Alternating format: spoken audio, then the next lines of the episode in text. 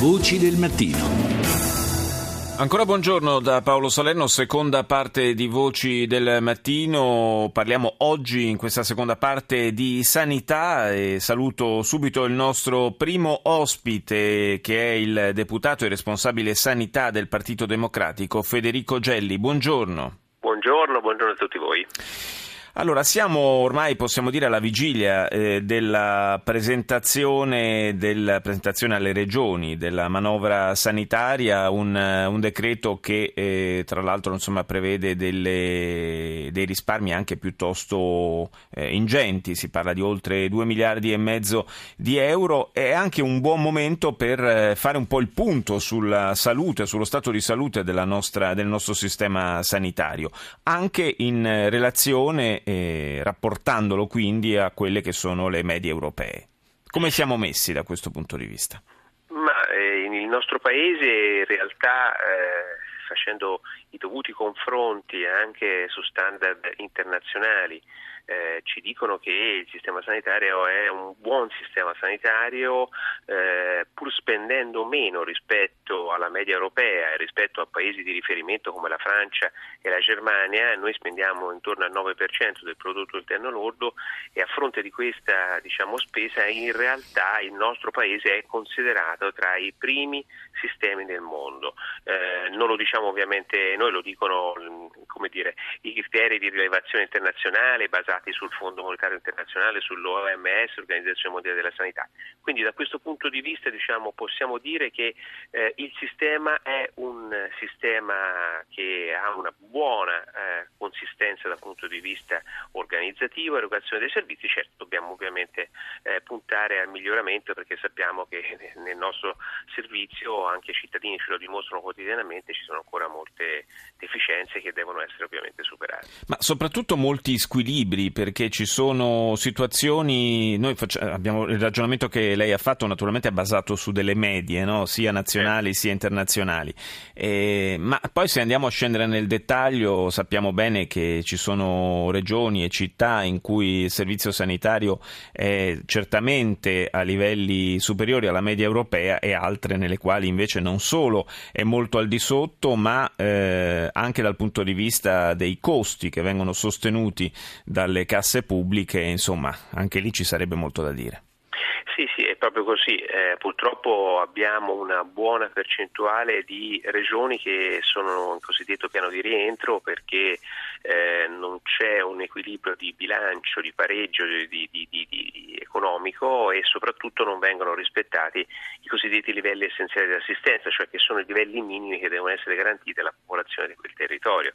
E questo purtroppo dobbiamo continuare a dire è un po' un'Italia sempre divisa tra il centro-nord da una parte, eh, che invece eh, ha, un, come diceva lei, un sistema efficiente e un sistema che produce addirittura risparmi, e, un, eh, e alc- le regioni, alcune regioni del, del centro-sud che invece purtroppo il sistema ha molte inefficienze, molte inappropriatezze e soprattutto costa moltissimo e non dà servizi eh, che ovviamente non sono all'altezza della media, della media europea. È proprio così.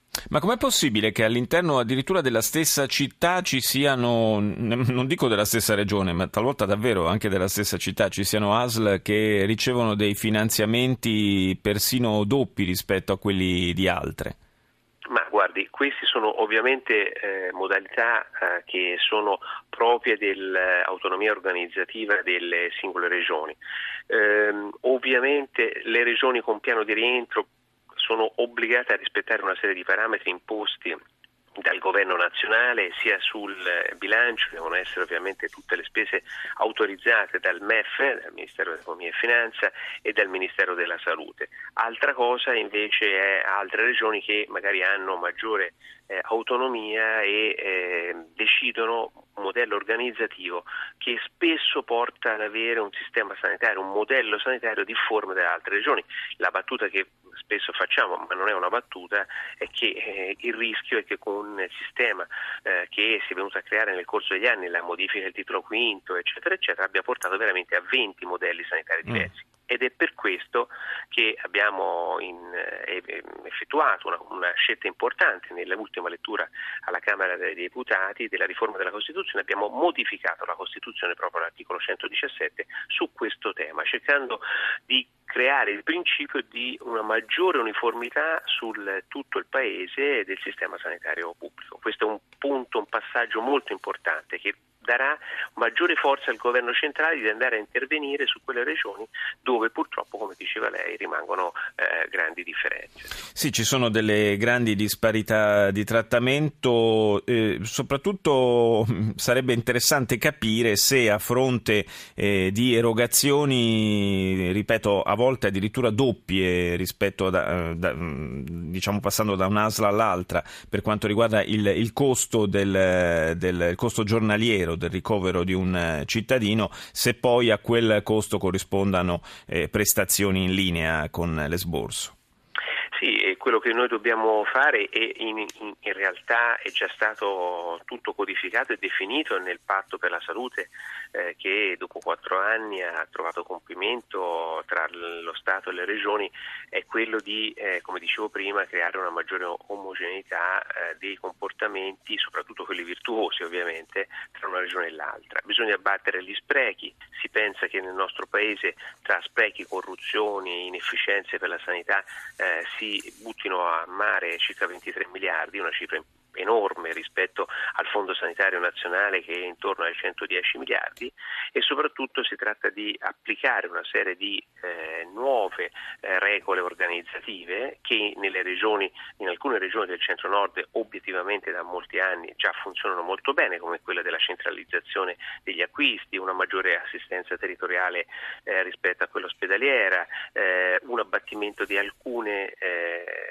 sprechi e inappropriatezze che purtroppo eh, abbiamo in, in, alcune regioni. Ecco, queste sono alcune ricette che sono inserite nel patto della salute e che pur avendo eh, subito un contraccolpo rispetto al taglio che lei sì. Diceva, annunciava all'inizio della trasmissione, eh, sono convinto che anzi saranno eh, lo strumento fondamentale anche per cercare di venire incontro a questa riorganizzazione e razionalizzazione della spesa. Sì, in parte si tratta di tagli, ma il grosso insomma, esatto. di questo risparmio dovrebbe essere proprio esatto. venire da una maggiore efficienza delle, della spesa. E quindi sì, non... siamo, noi siamo proprio convinti, quello che dice mm. lei, noi siamo proprio convinti che eh, è vero, ci sono delle realtà dove è difficile andare a tagliare ulteriormente perché i processi di riorganizzazione hanno già portato degli importanti risparmi, ma ci sono molte altre realtà invece in cui si può eh, ovviamente intervenire con grande determinazione e portare un grande risparmio e quindi anche una migliore efficienza del sistema.